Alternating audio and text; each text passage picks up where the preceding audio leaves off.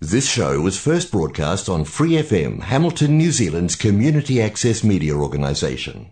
For more information on our lineup of shows and the role we play in the media, visit freefm.org.nz. Hear more from Free FM. For a small monthly fee, you can become a patron and support independent community media. Go to patreon.com slash freefm89 to find out how. 怀卡托华人之声， 音质天成，悦动人生，伴我随行。怀卡托华人之声，音质天成，乐动人生，伴我随行。You are listening to Waikato Chinese Voices. Follow our radio, share the world. 您正在收听的是 FM 八十九点零怀卡托华人之声广播电台节目，我们在新西兰为您播音。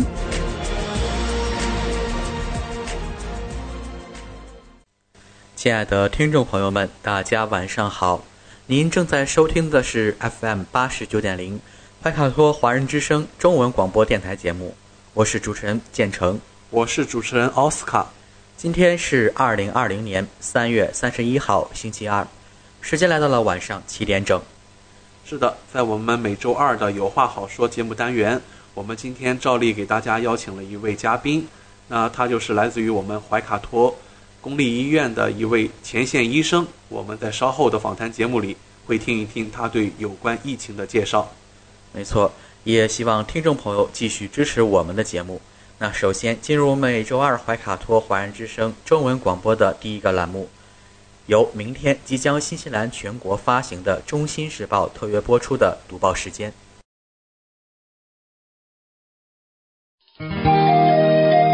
关注天下，服务新华，主流视野，时代情怀。读报时间由《中新时报》特约播出。首先来到了由新西兰南北岛全国发行的《中新时报》特约播出的读报时间，主持人奥斯卡建成会在这里和听众朋友们分享明天即将全国出版的《中新时报》各个版面的精彩内容。我们来关注一下版号 A 零二版新西兰新闻。驻新西兰使馆提醒广大在新侨胞进一步了解遵守中新疫情防控措施。目前，新西兰新冠肺炎疫情病例仍在增加。截至三月二十九号，新西兰境内确诊及疑似病例超过五百例。新西兰政府于三月二十号宣布关闭边境，禁止外国人入境过境新西兰。三月二十六号，将全国疫情警报提升至最高级四级，并宣布全国进入紧急状态，关闭学校及非必要场所。要求境内人员居家防疫，减少外出。原则上禁止搭乘新西兰国内航班转乘国际航班离境。新西兰警方依据新西兰健康法和民防紧急法，可逮捕并起诉不遵守禁令的人员。同时，新方对持有新西兰工作、学生或访问签证，签证有效期在四月一日当日或之前到期，且无法离开新西兰的人士。要求其重新在线申请新的签证，并签发临时签证。对持有新西兰工作、学生、访问限制或临时签证，签证有效期在四月二日至七月九日之间，并且四月二日当日在新西兰境内的人士，自动将其所持签证延期至九月二十五日。签证延期确认信将会以电子邮件的方式发送给签证持有人。与此同时，经过艰苦努力、付出巨大牺牲，中国国内疫情防控形势持续向好，生产生活秩序加快恢复，但仍面临着前所未有的境外疫情输入风险压力。全国多地已出现境外输入关联病例，疫情防控工作形势依然十分严峻。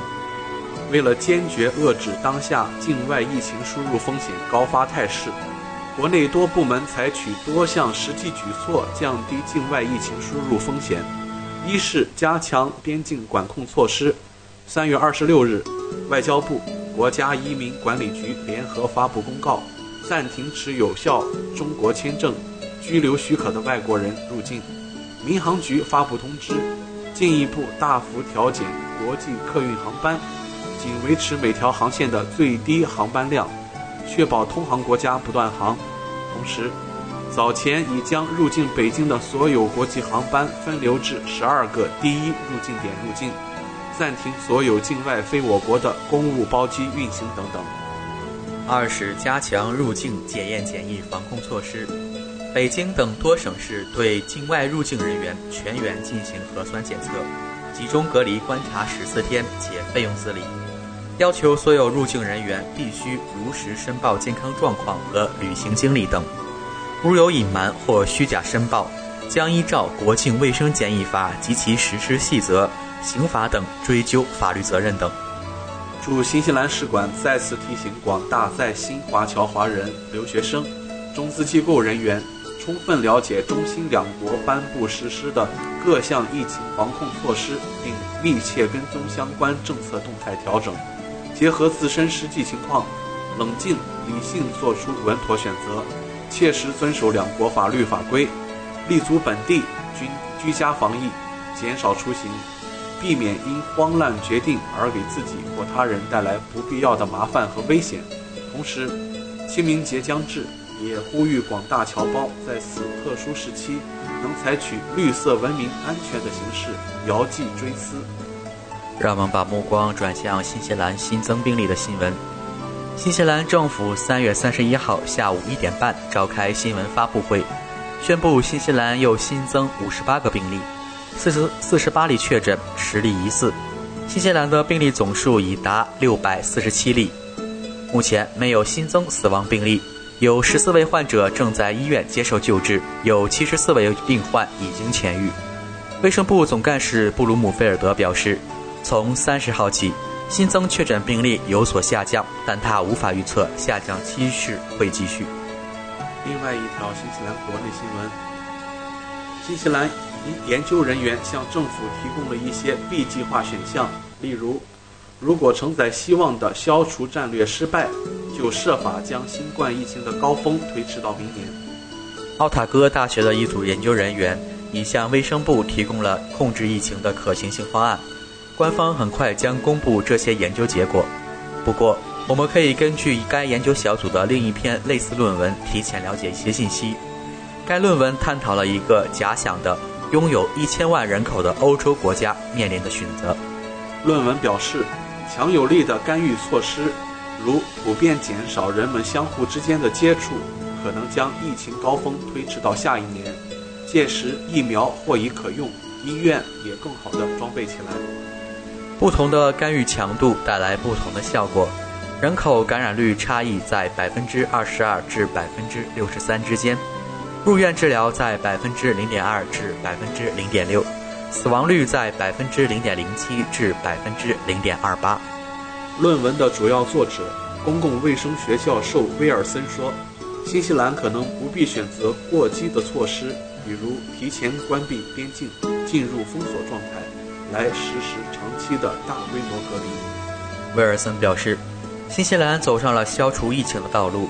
他认为这对一个岛国来说是合适的。如果新西兰消除了疫情，就有可能保持良好的边境控制。因为新西兰没有陆上邻国，新西兰的地理位置非常理想。但新西兰遏制新冠病毒的举措仍有可能失败，这就是这篇论文真正关注的问题。我们可以采取缓和的方法，试着使曲线变平，把峰值推到明年。届时我们有希望研制出疫苗，疫情就不是大事了。这也是在争取时间，让治疗得到改善，让医院的重症监护室更有效率。我们看到世界各地为此做出了巨大的努力。如果新西兰进入这种情况，交错放开对社会控制，可能会阻止病例的迅速反弹。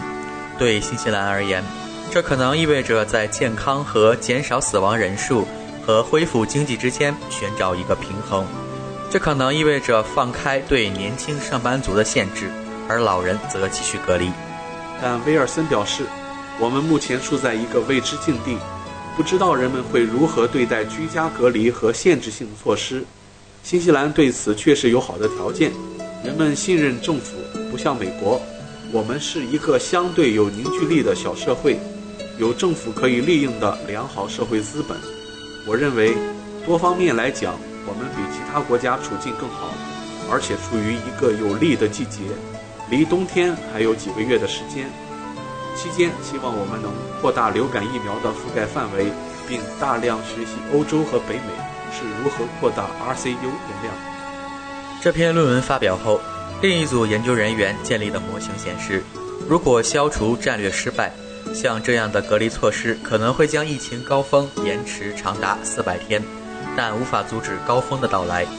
这些措施若有一点放松，都可能导致几个月内出现六倍于医院容量的患者激增。让我们来到《中新时报》B 零一财经版。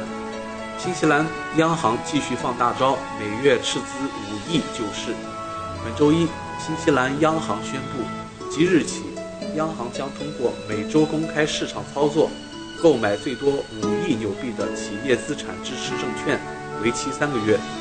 央行行长奥尔表示，这项举措将为企业提供更多的流动性，同时也是为了支持运作。以抵消新冠疫情所带来的影响。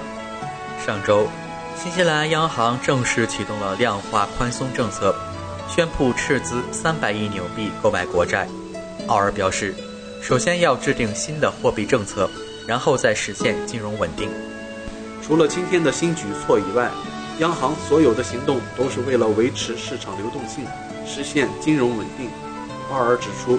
今天推出的新举措是意图通过购买公司证券，来鼓励银行继续为其客户提供资金。奥尔表示，自上周启动了金融稳定举措以来，成效已十分明显。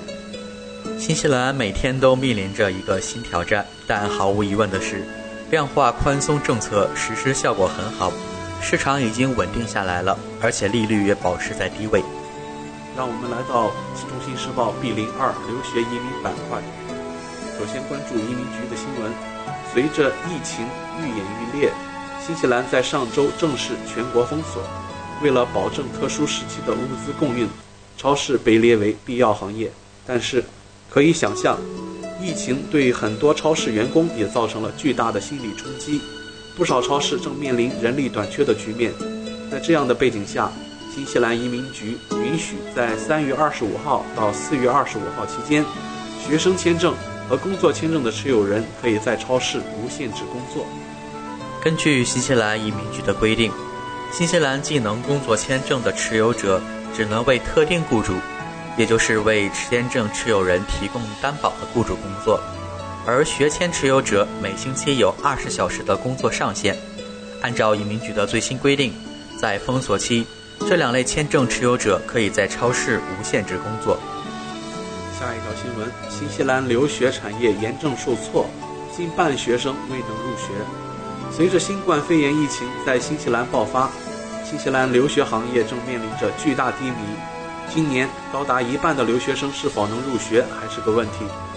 新西兰移民官方局数据显示，截至三月十五号，在七万六千二百零三份有效留学签证中，六万零三百四十八人在新西兰，一万五千八百五十五人不在新西兰。移民局说，这些数据包括去年完成学业、签证将于三月三十一号到期的人数不详的学生。让我们来到《中新时报》B 零三旅游版，人潮涌动，奥克兰机场急了。奥克兰机场正敦促旅客们尽量不要提前太久前往机场，除非他们的航班在三个小时以内就要起飞。奥克兰机场的运营总经理布朗表示，奥克兰机场在努力保障运营，让新西兰人可以回家，也让海外旅客可以到达他们需要去的地方。但现在国际航站楼非常繁忙，我们请求旅客们不要提前太久进入机场大楼。下一条旅游版新闻：全球航空运营商遭遇灭顶之灾，受新冠肺炎疫情影响，航空业受到严重冲击。很多航空企业被迫大量取消航班，不少员工被停职。日前，维珍澳大利亚航空公司的一个空中人员在抵达新西兰南岛城市达尼丁时，向乘客们哽咽告别。维珍澳大利亚公司航空乘务员表示，这很有可能是他们最后一次飞行，在可预见的未来，这肯定是最后一次。作为空乘人员，他们一直把天空称为他们的家。这是他们最后一次回到地球，就有点超现实。让我们来到《中心时报》C 零三房产版，超一万业主申请房贷假期，ANZ 澳新银行等多家银行出面回应。上周二，新西兰财长罗伯逊行业达成初步一致，宣布为全国业主推出最多六个月的房贷假期。自三月二十八日下午政策启动以来，超过一万人向银行申请或咨询了这一条款。此前，新西兰银行家协会的首席执行官罗杰表示，尽管这会缓解一些业主的燃眉之急，但任何想申请房贷延期偿付的人，都需要了解一些注意事项，比如这可能会使利息积压。TSB 银行的贝瑞表示，截止到目前为止。已经有上千名客户前来咨询，而随着新冠疫情的影响加剧，他预计咨询人数会增加。据 Westpac 银行的发言人介绍，他们已经收到了数千份申请，但现在还不能够透露更多的信息。BNZ 的一位发言人表示，截止三月二十八日结束营业前，他们收到了四千份以上的房贷假期申请。BSB 银行的发言人则表示，他们已经收到了大量申请。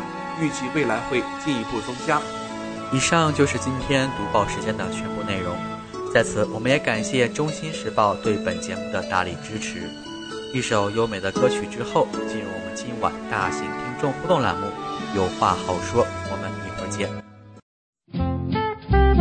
您正在收听的是怀卡托华人之声，调频立体声 FM 八十九点零。这里是新西兰中文广播电台节目。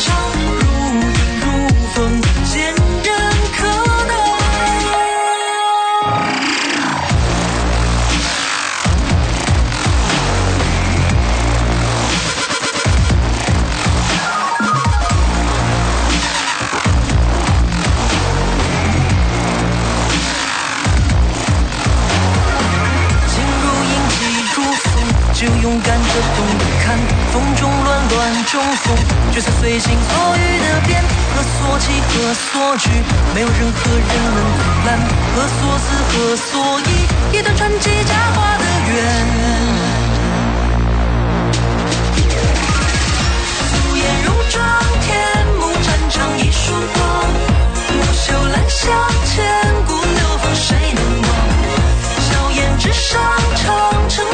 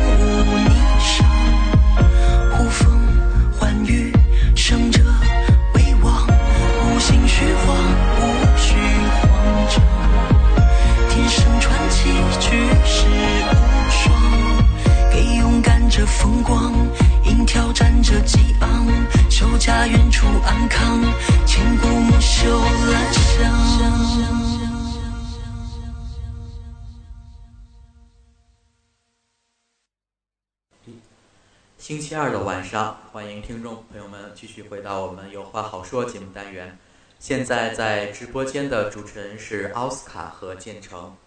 我们自从上一周有话好说的节目形式改变以来，我们这个受到很多比较好的一个反馈。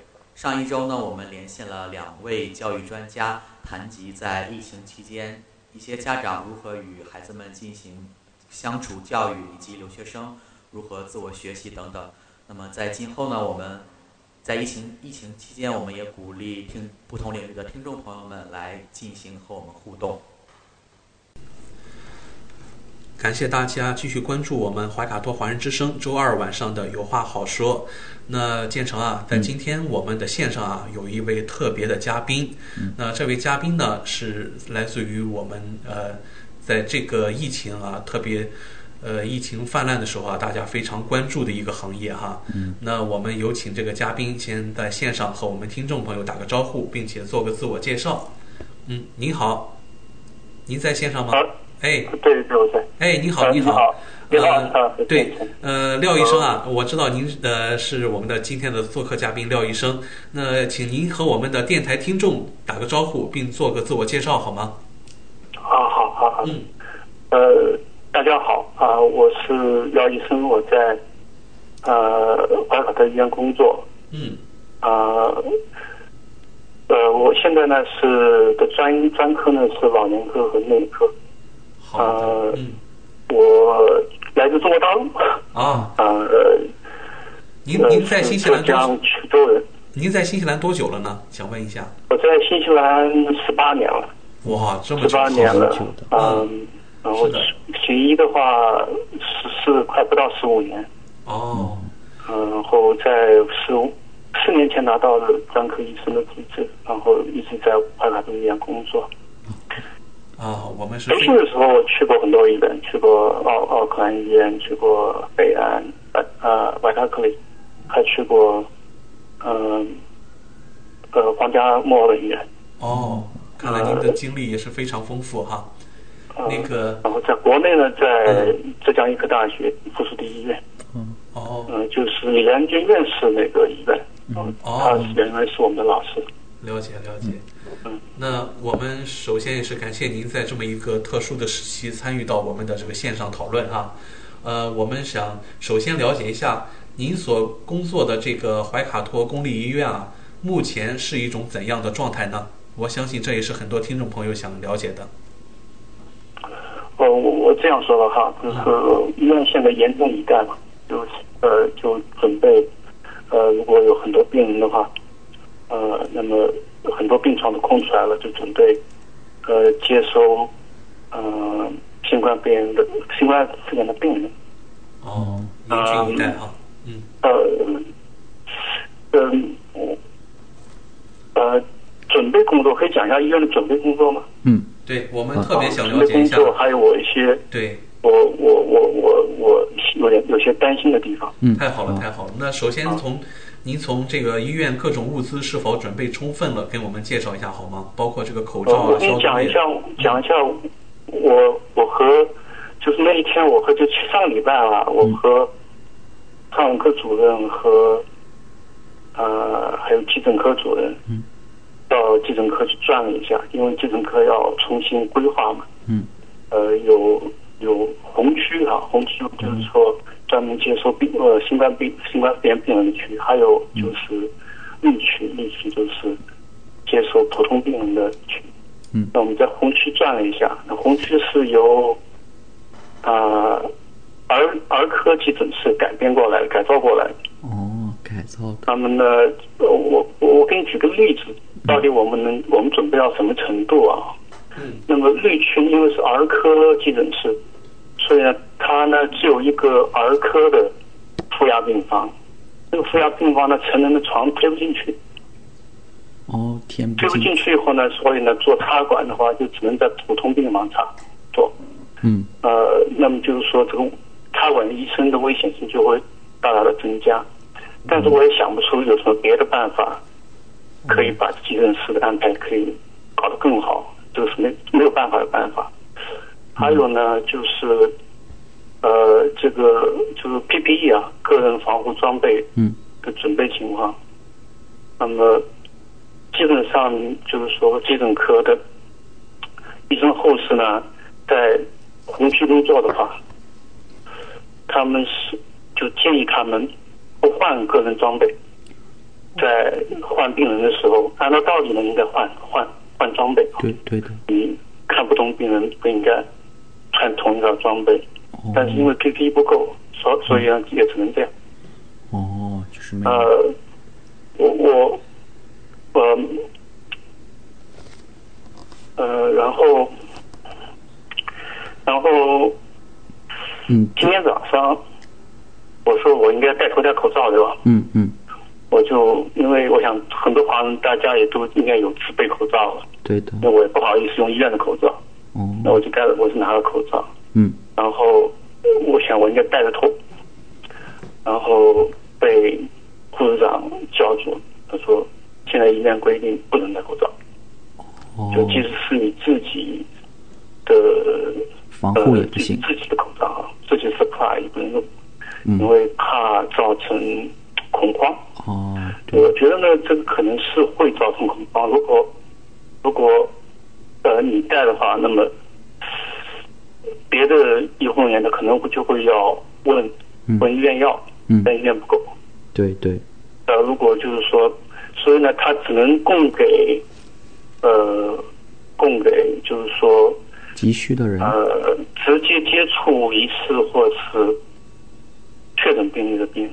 哦然后其他的话他就不管了。哦，那么如果你你现在如果你当然现在因为 lockdown 你是进不来，如果你先到医院里看一看的话，医院里没人戴口罩，嗯。呃，大家照样开会。哦。啊、面对面谈话，哦。呃，就好像每个人都不会得病似的。哦，啊，那所以你你你跟那个这个整个国家做 lockdown 的这个锁国的这个，我讲这个精神啊，嗯就是在医院里没有看不到，看不到是吧？嗯啊，看不到。那么，我觉得主要原因呢还是没有 PPE，还有呢，还有呢，西方人认为，是这就是这国际认为这个戴口罩没有用。哦对，可能就觉得生病才会戴口罩不知，道是不是回答你的问题？嗯就是医院的情况，还有 PPE 准备的情况。嗯，那就是作为医生啊，您刚刚说，呃，这个不让戴口罩，那么您对您的这个工作环境是否满意呢？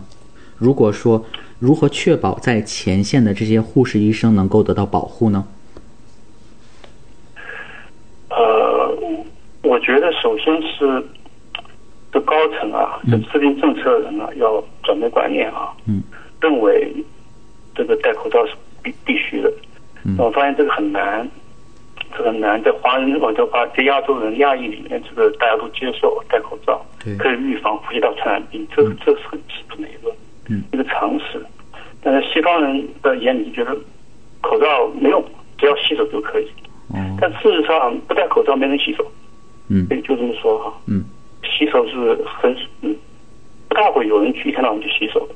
嗯呃，然后呢，呃，我自己的感觉，因为对我来说，因为我还不算太老，年纪还不算太大，那么根据这个这个死亡率的估计，我要是得了这个病的话，大概我的死亡率是千分之一，无所谓吧。嗯，但是但是你你你不能这么想，对的你，不能这么想。如果说年轻人都这么想的话，那就糟糕了。嗯嗯那就糟糕了。那么年纪大的人就活不下去了。嗯现在我们我知道很多老年人都很紧张，啊对躲在家里，这个不敢不敢出来。嗯即使解解禁了，他们也不敢出来。嗯呃，还有很多很多呃呃，有比如说是在化疗的病人，肿瘤化疗的病人，嗯比如说这免免疫力受到化疗药药物的影响的病，他们也不敢出来，嗯出来也不敢戴口罩，这问题很严重。对。嗯呃呃然后您就是，呃，目前就是这个担心是吧？呃，我我我还我主要担心就是围绕戴口罩了哈。那么我讲不是说你四个四周以后或者六周或者八周以后，嗯呃，我们国家解禁了，嗯国家解禁了，然后呢，呃，大家又可以出去了，学校又重开了，教堂又开始了。嗯那你还是要保持，呃，比如说手讲，我们在西方民族讲手部卫生，还有这生 social distancing 啊，就是安全距离还是得保持。嗯如果没有一个一个很明显的，就是说，呃，视觉刺激的话，或视觉提醒的话，这些东西都很难保持。嗯所以我觉得，为为什么为什么亚洲国家做得好啊？中国、台湾，啊，台湾不是个国家，我我这个就是说亚洲或者一些地区啊，嗯，对呃呃呃，比如说香港、嗯台湾、嗯。呃韩国，还有中国大陆啊，嗯嗯。为什么做得好？对。因为人们都戴口罩，对。戴口罩以后呢，你就会自很自觉的保持嗯。这个社交的距离，嗯。你不会靠得很近，其实靠近点没关系，因为你戴了口罩对的。啊，因为戴了口罩，嗯。嗯、而而且就戴了口罩以后呢，你可以重新开工，嗯。重新开工。你像韩国啊、新加坡、呃、台湾，嗯嗯他们就根本不需要锁锁国，根本不需要锁国，因为民众的这个戴口罩意识很强，是的，然后你戴了口罩你就会洗手，对，嗯。嗯我我我担心就是说这个新西兰这个 lockdown 还是比较比较及时的哈，对。锁国还是比较及时，和对。其他其他国家比还是比较及时。我觉得这个就是说这个病呢，这首次首波的爆发呢不会太大，对我觉得有希望控制控制住。但是如果呃比如说两个月以后开始重新开放以后，对如果你不采取有效有效措施的话，它还会出还会再来，还会再来的话，我们我觉得我们国家再吃不消再再来一个 lockdown。那廖医生啊，我想请教您，您认为医院现在必须是作为全国封锁的一部分吗？为什么？呃，这样就是说，呃，比如说我们现在医院有啊，他做不到像，呃，像这个医院外那样啊，做就每个人之间都保持两米的安全距离，这不可能，因为你比如说你要你要照顾病人的话，那就是直接是你接触了啊。对然后开会的时候啊，你和医生和医生之间讲话，医生和护士之间讲，都是面对面讲话，所以不可能保持这些距离。那我们知道这个这个疾病啊，这个疾病是呼吸道传染、飞沫传染，嗯。飞沫传染。然后呢，如果你不能保持安全距离的话，你又不采取措施，比如戴口罩，嗯。这就有可能传染。百分之大多数这个大多数得病的病人不是从不是从已知的病例或者疑似的病例那里来的，嗯而是他他得了得就感染这个病毒的时候，这个传染源啊是是是没有症状的，哦。所以 DHB 啊，我还有 DHB，嗯。有八千个雇员，嗯。有八千个雇员，我估计有四千雇员是临床雇员了，啊，还有很多是在可能现在可以在家工作，嗯。呃，做后勤的。哦。那这么多人都不遵守这个，都不遵守这个，这个这个，呃，这个我们讲就是 lockdown 的这个规则，嗯进医院就不需要这么多规则了。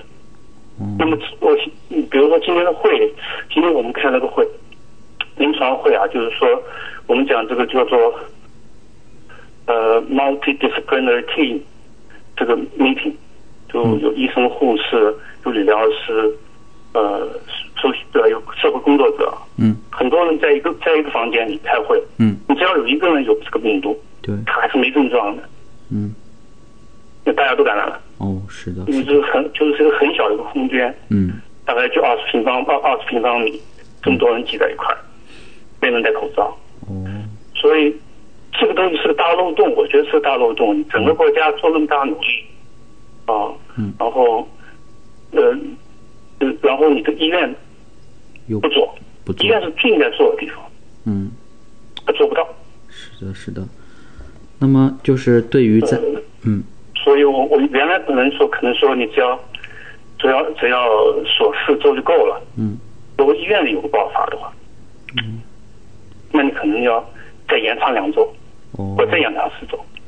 是确实还是蛮严重的因为这个就代价啊，这个代价，我觉得一天的多一天的 lockdown 的代价就可以给所有新西兰提供提醒向人提供足够的口罩。哦，是。那么就是在这个，呃，我是这么算的。嗯嗯，好，我们我们我们我们了解。那么就是对于在我们封锁期间啊，您就是给去往医院看病的民众有哪些？所以我说，就是这个医院必须是呃锁国的一部分，嗯，必须是锁的，嗯嗯，但现在不是，哦，好，事实上不是。嗯，好。那么接下来的问题啊，就是，嗯，在的，在的，我们在收，在听呢。嗯，您可以听到吗？喂，您能听到吗？喂。哎，您好，廖医生，您好。可能信号不是特别好。是的，呃，廖医生，您还在线上吗？您呃，喂，嗯，能能听到是吗？呃，我们跟廖医生的连线啊，可能是因为这个电话的原因，嗯，有一点小小的中断。呃，那我们也是。请大家不要走开，我们稍后把廖医生的电话继续接进来。呃，好的，我们现在重新把这个廖医生的电话接进来了，我们继续呃，请建成呃问廖医生下一个问题好吗？嗯，好的，呃，医生您好，我们接下来的这个问题是，就是对于在封锁期间啊，给去往医院看病的民众有哪一些建议呢？呃，我觉得还是这个。最最基本的建议哈，如果你觉得需要去医院，那还是要去医院。嗯。但是呢，呃，现在因为这个医院的这个我们讲 triage 啊，这个呃这个预诊呢比较比较严格。嗯。那他可能会把你拦在外面啊，不让不不给你进去。嗯。但是呢，这是怎么讲？如果是医生认为你可以不需要现在就看，那说明你还是安全，可以回家。嗯。但是你有如果有 concern 的话。还是应该去医院，呃，如果如果呃呃这家庭医生诊所是开门的话啊，那么先给家庭医生打个电话。嗯，好的，打个电话，我只能这样一个就是一个总体的这么一个一个一个一个呃这么一个指导吧。好的，廖医生啊，我问一个大家尤其听众朋友都非常关心的问题啊，就是您认为新西兰是否有足够的口罩应对这个国民的需求呢？呃，我我我打一个就。举举个例子啊，嗯，呃，法国就前两天订购了十亿只口罩，嗯，十亿只口罩，从中国订购十亿只口罩，嗯，那么，呃，法国的人口大概是新西兰的十二三倍吧，嗯，十二三倍，嗯，那么，你按照这样算的话，新西兰大概也需需要个一亿只口罩，嗯，一亿只口罩，那我们的库存战备库存啊。大概是一千七百万，那肯定是不够的。对，才是肯定是不够的。那么这些口罩，我估计就是说提供给医务人员都不够，所以他现在严格限制。那么如果说要让大众都戴口罩的话，那么就更不够，嗯，更不够。但是解决问解决办法呢，也是你医医院哈，都都医疗机构呢，你必须是提供的。嗯。那么大众的话，就普通民众的话，你可以提供。呃，让大家自己买，嗯，不一定说一定要从财政里出，对，而且呃，我觉得如果你跟大家说的话，哈，跟跟民众说戴口罩，确实是能够预防这个疾病，嗯，防止传染，嗯，那么大家还是愿意去去去付这个钱去买的，哦，那么口罩也不是很贵，口罩也不是很贵，就普通的外科口罩的话，我估计我估计，因为在国内零售价，我姐姐告我告诉我是。两块九毛人民币，嗯嗯，对，说不贵啊。然后你在这儿的话，我想两块纽币也差不多了。嗯，然后也不是一天到晚都都需要用啊，就是去外面的时候，去公众场合的时候，人多的地方用一下。对，回家是不需要用。嗯，空旷地方，公园啊，真的都不需要用。对的。那您刚刚有谈到口罩啊，就是您能和我们听众们朋友们普及一下，我们应该戴什么样的口罩？然后去哪里可以买到口买到口罩呢？呃，戴什么口罩？呃，什么口罩都比没口罩好。哦，是我我太太昨天去那个 c n Safe，嗯，然后大概有一半一半多人一半人戴口罩，什么样的口罩都有哈，还有就是说这个工业口罩啊，呃，就是做木工的，做这个泥水匠的，嗯。这种口罩，这口罩也比没口罩好。它可以就是说防止你用嗯用手啊直接去摸脸，嗯嗯。哦，人去直接去摸脸。还有呢，呃，它可以提醒你洗手，嗯。然后你戴了口罩呢，别人就不会靠近你，你也不会去靠近靠近靠近别人。嗯。所以呢，什什么样的口罩都比没口罩好。那最好呢是能戴呃医用口罩或者外科口罩，我们叫 medical mask 或者 surgical mask。嗯。呃，网上也有，就 YouTube 上面有很多是台湾人做的啊，台湾人做的。嗯。呃，如何就延长口罩的使用寿命啊？如果你是自己用的话，是有办法可以重复使用的。啊嗯好的，我觉得我个人觉得这不一定准确哈，就是说你比如说你用过的口罩，确实要，比如说你要以后一年都需要用口罩，对，嗯。那你呃可能不会有那么多嘛，你不可能用用了就扔，用了就扔，你可能不会有那么多。我觉得天气好的时候，你把那口罩放在这个太阳下面晒一晒，晒一晒，对，嗯。的确是。紫。外线，新西兰紫外线很厉害，肯定能把这个病毒晒死。嗯。好的，廖医生啊，我们还有一个很关心的问题，就是说，如果新冠病毒大流行爆发以后，那新西兰的医院有哪些应对措施呢？呃，我觉得新西兰以现在这个医院，公立医院从除了 PPE 啊，除了口罩不足的话啊，嗯，其他还是应对的，就是在可能的物质条件下啊，可能条件下还是还是做了很多充分的准备的。呃，比如说我们医院内科病房，它现在空出了一半的床位，就准备接收，呃呃，接收这个呃新冠肺炎肺炎病毒，我希望不会有那么多哈、嗯嗯。然后呃，比如说这个医生的梯队也都是准备好的。那么肺科医生是因为他们专业嘛，所以他第在第一梯队，嗯。然后大内科医生第二梯队，嗯。然后呃内科老年科医生第三梯队。嗯呃，我希望就是说到我们到到此为止了，不需要再有有再有医生往上往上往上往上走了。那对那我如果医内科医生都用完的话，呃，那么就外科医生得也得上了那现在我觉得不需要了。第一波，因为我们分国的早了，嗯我估计，呃，我我看我看这个趋势哈、嗯呃，应该是能够完全应能够应对的。哦第一波，嗯第一波应该是能够应对的。嗯，就是应对以后，接接下来怎么走？这是因为不是个说两个月封国以后大家就正就正常了。嗯，这个是这个这个就是我们讲这个战役啊，要、嗯要打至少六个月，哦是呃，要甚至要打到一年，等到、等到这个疫苗研呃发出，发明，嗯。呃然后有大规模的生产为止。对，嗯，那么想问一下，就是说，新西兰为什么在这个 lockdown，也就是封锁期间，这个政策中执行力如此的果断，而没有像其他提案那样争论不休呢？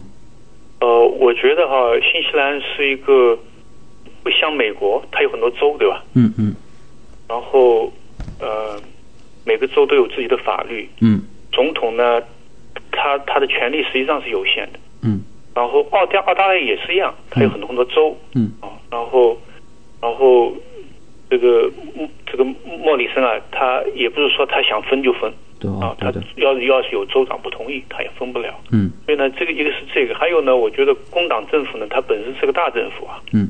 它和国家党比的话，它是个大政府，所以呢，它呃可以下这个决断。嗯。还有呢，我觉得总理本本人哈、嗯我觉得还是做了一个很果断的决定。嗯。另外呢，就是嗯因为我们看到了欧洲国家的惨状啊，对的，我们就这个是血的教训啊！你看看这个这个意大利和西，班牙，嗯。这个医生就就你你到病人病人过来以后，你说我没法给你看，嗯。回家吧，哦。只能到这种程度了，是吧？嗯。所以这每天都都是几百个几百，靠近像西班牙和和和和和和意大利都靠近。是，靠近一千个，对，这个这这是一个人道灾难，我说。嗯。所以我觉得呢，我们我们比他我们我们的幸运是比他们晚了几个礼拜，所以呢，我们就啊不能等他们这样，嗯对。得等到这个这个灾难发生以后，你再去采取措施。灾难发生之前就应该采取措施。嗯，是的，廖医生，你也提到了这个西班牙和一些欧洲国家现在比较凄惨的一个现状。那我们也注意到啊，目前有许多亚洲国家的状况和世界卫生组织 WHO 说的不一样。那世界卫生组织是根据什么数据来给出建议的呢？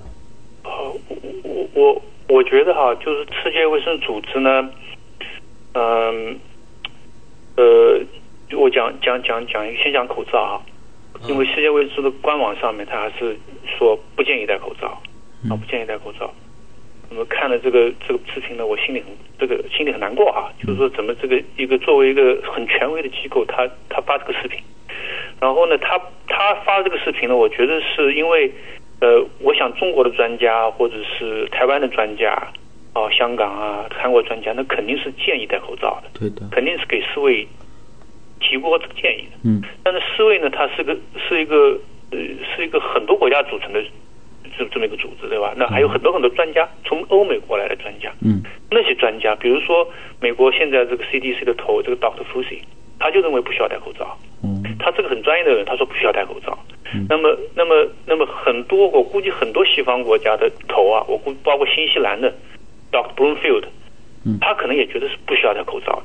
嗯，所以，所以你你就你就整个这个大家大家比谁多嘛哈，那么你肯定是亚洲国家不够多。嗯，那么他思维就说，哎，不需要戴口罩。哦，我我感觉是这个样子了哈，我感觉是这个样子。那么还有呢，世卫在这个整个疫情中的表现，嗯，因为 pandemic 全球流行病呢，是就是说在中国之前啊，嗯。没有人认为这个 pandemic 是可以被控制住的，就是 pandemic 来了就是要流行，就是要杀的死，就是说要要很多很多人得病，就是要死很多很多人。嗯，然后中国呢，就中国政府呢，这个中国特殊国情啊，这个行政力特别强，啊中国老百姓呢也比较依从啊，比较听话。然后呢，哎，就硬生生的把这个流行这个传染性这么强的一个流行病啊，给给给给控制住了啊，给控制住了，啊，控制的很好，但代价也很大了，代价很大。嗯。然后呢，世卫呢，我觉得他搞他就不知道，他就被搞糊涂了，他他就迷糊了，嗯，他就不知道该给其其他的国家提供什么建议。哦，他几乎没有提建议，我觉得，我们新西兰的锁国也是也是政府啊，嗯，就是自己做的做的决定。哦，我不觉得这个信息这个世卫给给够我们国家有任何的帮助。哦，呃，我我所以呢，我觉得世卫在总体来说，在这次的表现是比较糟糕的。糟糕的。然后他这个，他他这个，比如说给的这个不戴口罩的建议啊，嗯，他就是说，对于比如说成功的经验，对一些亚洲国家成功的经验，这包不包括这次成功经验，还包括 SARS 什么的成功经验，嗯，他都不理会。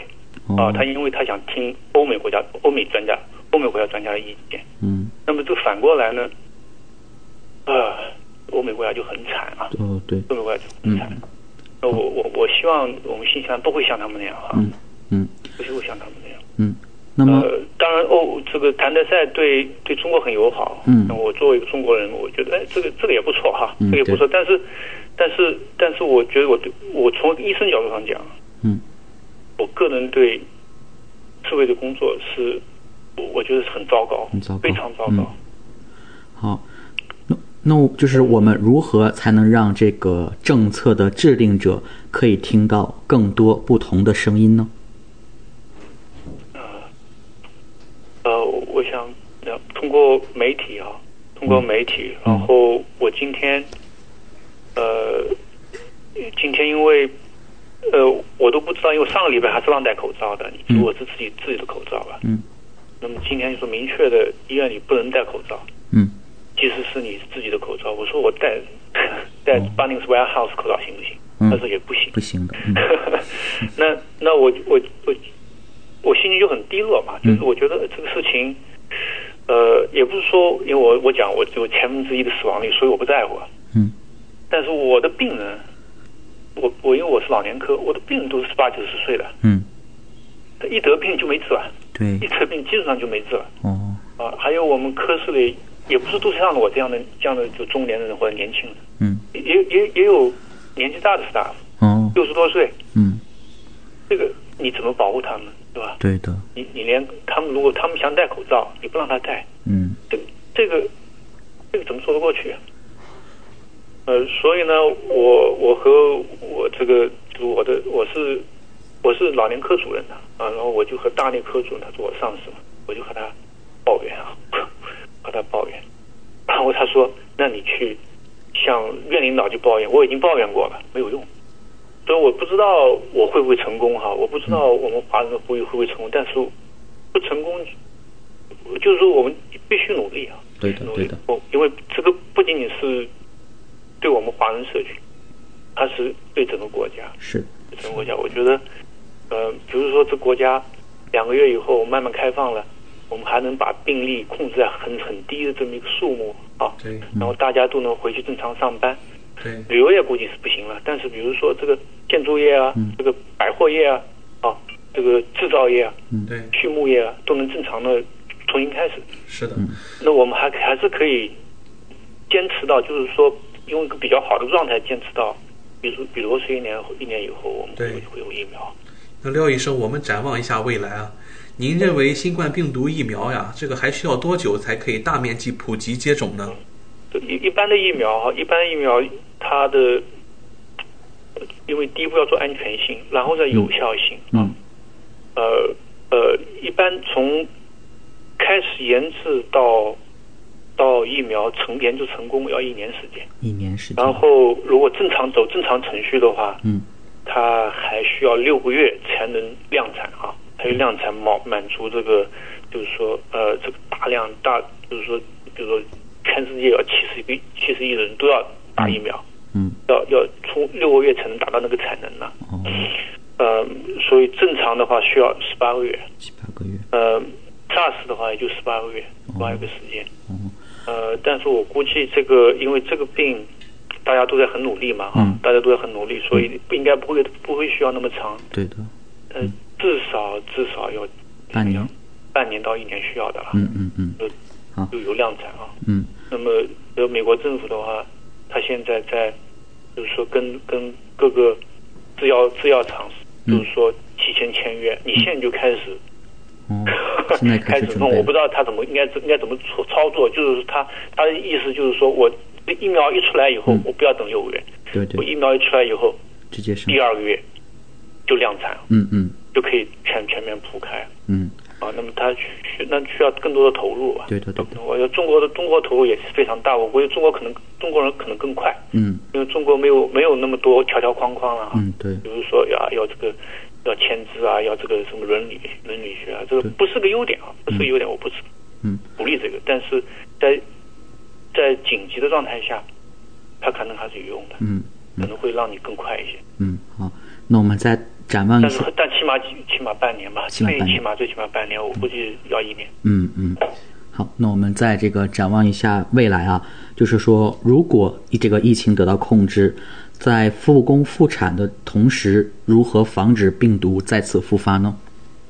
哦，我我想就是戴口罩了，戴口罩戴口罩，洗手，嗯呃，注意个人卫生。嗯呃，我我我讲个洗手的问题啊，就是说我们医院里是很讲究洗手的。嗯我们医院有个洗洗手洗手检查队啊，就是专门检查这个呃这个医务人员嗯。有没有按照严格规定，按照医院的规章制度洗手。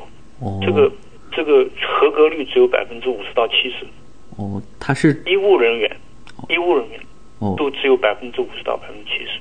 那这要叫普通民众去遵就严格遵守这个洗怎么什么情况下该洗手，什么情况下不应该洗手，嗯。那是不可能的。所以呢，我觉得就光强光强调洗手啊，嗯。光强调洗手啊不管用，要戴上口罩以后，嗯。你就会提醒自己洗手。我都戴上口罩了，我还不洗手吗？哦。然后你在每次用你洗手的时候，去去碰你脸的时候啊，嗯。你想，哎呦，我不应该碰脸对吧？我是应该洗手的。嗯。洗手了再去碰口罩，再去碰脸，嗯。然后这个洗手这个才有效，否则的话随机洗手，嗯谁吃了空去洗手？你想？嗯。那还有呢，就是呃，social distancing 啊，就是这个安全距离，也是戴口罩有有有有有有有具有有有有帮助。如果你戴了口罩，你就不会去酒吧嘛，嗯嗯，对不对？对别人也不可能拥抱你，或者或者和你亲吻。对，是。那廖医生，您重点给我们交代了洗手和这个保持社交距离。那经历过戴口罩是第一位，戴口罩第一位，对，当然戴口罩必须戴口罩。是的。那么人多的地方必须戴口罩。对。那经历过这次新冠病毒爆发以后啊，您认为新西兰可以从这个防疫工作更高效的国家学到哪些经验呢？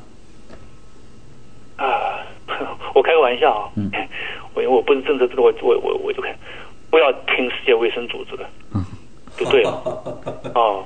哦，听听韩国人的，听台湾人的，啊，中国那个做的比较极端啊，比较严苛。那中国人也很成功，但是你看韩国那么大的爆发，他控制住了，没有停工停产，没有停工停产，社会基本上就是还是正常的运行啊，这我觉得是非常了不起的，非常了不起，嗯，非常了不起，嗯，做的很好，好。的，我觉得新西兰也能够，就大家作为政策制定者，能够做制定这个比较好的政策啊。是的。因为新西兰的民众，我觉得他自觉性都比较高嘛，啊，都很都很理性，那么应该是能做的一样的好。是的，那廖医生啊，在这个访谈的尾声，想问您一个比较私人的问题哈，就是疫情结束以后，您最想做的一件事是什么呢？呃，我想，我想和大家都一样吧，都外面到找一个中国餐馆吃一顿。哈哈哈！是的，是的，很多人可能都会这样吧。对，希望我希望我们的餐馆都还开着啊，大家都都，是的，都还没倒闭，希望都还开着。是的，我们也希望在像廖医生这样千千万万的医护工作者的共同努力下，我们可以尽快尽早的迎来这一天。多谢多谢。好的，那廖医生啊，我们就感谢您接受我们怀卡托华人之声电台的采访。在这里呢，我们也祝您这个工作的时候呀，一定要保持这个健康，呃，注意卫生。一定，嗯，一定。然后那个，我们期待着在这个疫情过后呀，我们大家一起在外面下个馆子，一起吃顿大餐，好吗？好好好，好嘞，好的，嗯，感谢您。好，好的，廖医生，感谢您接受我们的采访，谢谢您。嗯，再见。好的，再见。感谢廖医生可以接受我们的采访。我们从刚刚的这个访谈中啊，也获知了一些在一线医务工作者的一些个人信息，呃，一些一些信息，包括如何这个呃如何应对疫情啊，以及呃面对疫情医院是如何采取措施的。那么我们也希望今后会有一些更多的嘉宾朋友们可以和我们一起分享一些啊热点话题等等。是的。呃，在这个时刻呀，非常难得，我们可以和一线的医生朋友们进行这样线上的交流。通过刚才的采访呀，我们也听出来了，华夏托呃这个公立医院的廖医生啊，有他自己的一些隐忧哈，对于这个疫情，尤其是廖医生嘱咐了我们很多次关于戴口罩的问题。嗯。那我们也希望大家把这个事情可以真正的落实好，从我做起。对。好的。那我们今后也会继续就大家关心的实时事热点，邀请更多的嘉宾参与我们的线上讨论。嗯，那么在八点钟将进入我们整点的全球新闻纵览，欢迎听众朋友们继续收听。怀卡托华人之声，音质天成，悦动人生，伴我随行。怀卡托华人之声，音质天成，乐动人生，伴我随行。You are listening to Waikato Chinese Voices. Follow our radio, share the world. 您正在收听的是 FM 八十九点零怀卡托华人之声广播电台节目，我们在新西兰为您播音。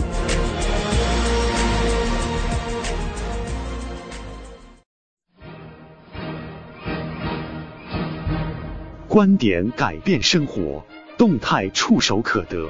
中新时报特约节目《全球新闻纵览》。关注大千世界，传播价值资讯。怀卡托华人之声整点播出。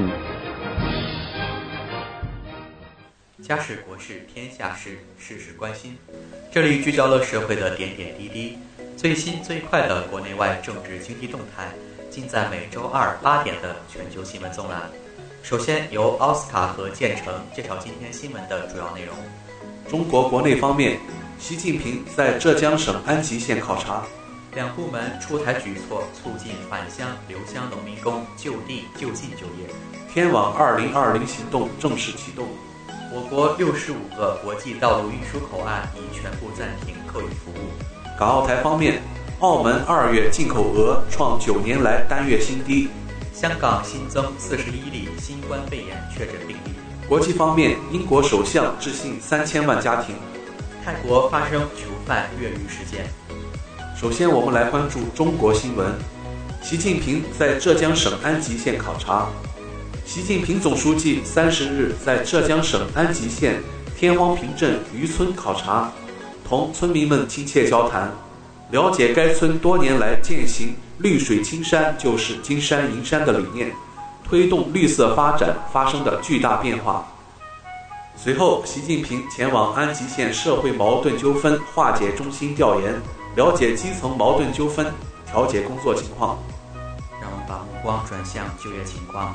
针对新冠肺炎疫情给返乡留乡农民工就业增收带来困难，农业农村部、人力资源部和社会保障部近日要求各地在推动农民工有序返城返岗就业的同时，加强政策扶持，强化指导服务，扩大返乡留乡农民工就近就地就业规模。方案提出。落实就业扶持政策，引导企业企业扩大岗位，开发更多新型业行态，加强基础设施建设，优化就业创业服务，开展职业技能培训。让我们来关注一条国家医保局的新闻：中国基本医疗保险基金年末累计结存两万六千九百一十二点一一亿元。在参保人员方面，统计快报显示，截止二零一九年底。我国全口径基本医疗保险参保人数十三万五千四百三十六万人，参保覆盖面稳定在百分之九十五以上。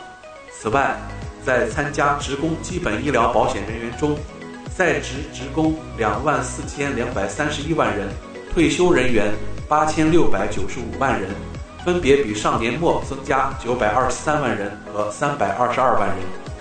让我们把目光转向天网行动。中央反腐败协调组小组国际追查追赃工作办公室作出部署，启动“天网 2020” 行动。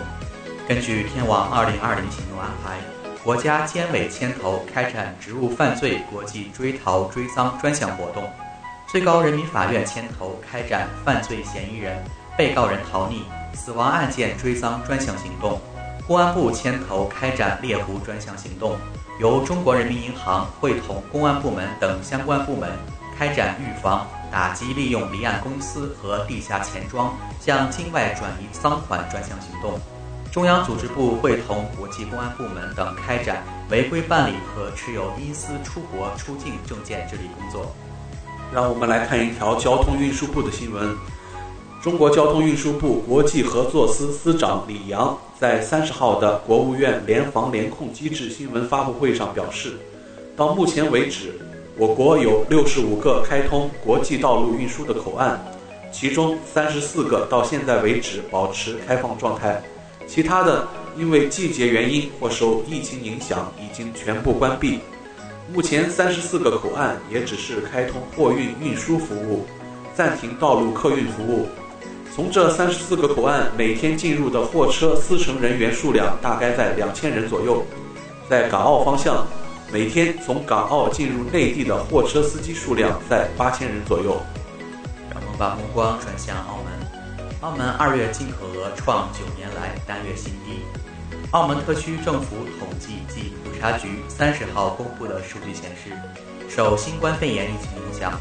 今年二月，澳门经济活动减少，进口货物需求下降，进口货值按年下跌百分之三十点三，至三十八点七亿澳门元，是自二零一一年三月以来最低的单月记录。此外，受疫情影响，二月份澳门酒店客房平均入住率为百分之十五，同比大幅下跌七十六点九个百分点。五星级酒店入住率大幅减少八十四个百分点至百分之十。二月份，澳门酒店及公寓住客只有十五点七万人次，同比减少百分之八十五点四。内地住客为十点六万人次，同比减少百分之八十六点三。让我们来关注香港疫情。香港特区政府卫生署三十日介绍，截止三十日十六时，当日新增四十一例新冠肺炎确诊病例，香港累计报告新冠肺炎确诊六百八十二例。香港医院管理局表示，从三十日开始，在本周内会陆续启用四百张第二线隔离病床，照顾康复中的新冠肺炎患者。已腾出第一线隔离病床接收病人。林郑月娥表示，现在是抗疫的关键时刻，呼吁全港市民忍耐生活上的不便，减少外出及保持个人卫生，为自己、为香港打赢这场抗疫战。接下来带来一条台湾新闻：台湾当局内务事务主管部门近日发布的统计数据显示，二零一九年底。台湾地区户籍登记人口为两千三百六十点三万人，较二零一八年底增加一点四万人，人口增长数及增幅皆为历年新低，人口老化指数持续升至一百一十九点八。据统计，台北市、新北市、桃园市、台中市、台南市、高雄市等六大都市人口占台湾总人口近七成。近年来，台湾地区人口老化、少子化现象持续，工作年龄人口增长趋缓。国际方面，我们首先关注英国，感染新型冠状病毒在家隔离的英国首相鲍里斯·约翰逊将给英国每一户家庭发去信件，主题是“别出门”。英国政府二十八号发布信件全文，约翰逊在信里写道：“仅短短几周，英国人的生日常生活发生巨变。”新冠肺炎疫情对个人和社区产生重大冲击。他说：“如果短时间内许多人病重，国家医疗体系将不堪重负，将付出生命代价。因而，必须遏制疾病蔓延，减少需要入院治疗的人数，从而尽可能挽救更多生命。”让我们来看下一条新闻：希腊呼吁欧盟援助。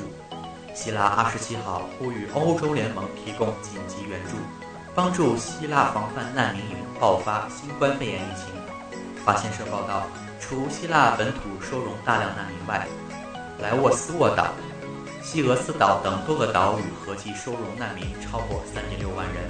这些难民营截至二十七号尚无报告新冠肺炎病例。不过，难民营难民营人满为患，生活条件差。希腊政府和人道主义组织担忧今后可能发生疫情。最后一条国际新闻：因听信有囚犯感染新冠肺炎的不不实传言，泰国东北部武里南府一个监狱二十九号发生囚犯纵火及越狱事件，至少四名囚犯逃出监狱。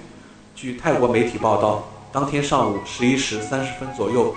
位于五里南府的一个监狱发生越狱，囚犯先在监狱内纵火，导致监狱部分设施被烧毁。随后，从监狱内数次传出枪声，但开枪者身份不明。截至目前，至少四名囚犯逃出监狱，警方已经控制住局势，并在监狱附近追捕越狱囚犯。以上就是今天八点整全球新闻纵览的内容。接下来是我们电台改版后全新推出的栏目《你好，怀卡托》，主持人和您一起讨论发生在汉密尔顿周边的新闻。是的，我们与您共同关注 FM 八十九点零怀卡托华人之声电波覆盖范围内的大小事，期待与听众朋友们的分享。您现在位于新西兰北岛中心地带，东经一百七十五点二八，南纬三十七点七九。我们带您纵览一周本地新闻，这里是 FM 八十九点零中文广播。你好，怀卡托。星期二晚上八点，来到了我们电台二零二零年改版全新增加的单元《你好，怀卡托》。这是一档关注本地新闻的栏目，在接下来的十十几分钟，主持人和您聊一聊发生在你我身边的译文趣事。是的，在刚才的一个小时里啊，我们采访了怀卡托医院的呃医生廖医生。那我们在这个时段里啊，继续给大家带来有关怀卡托医院的本地新闻。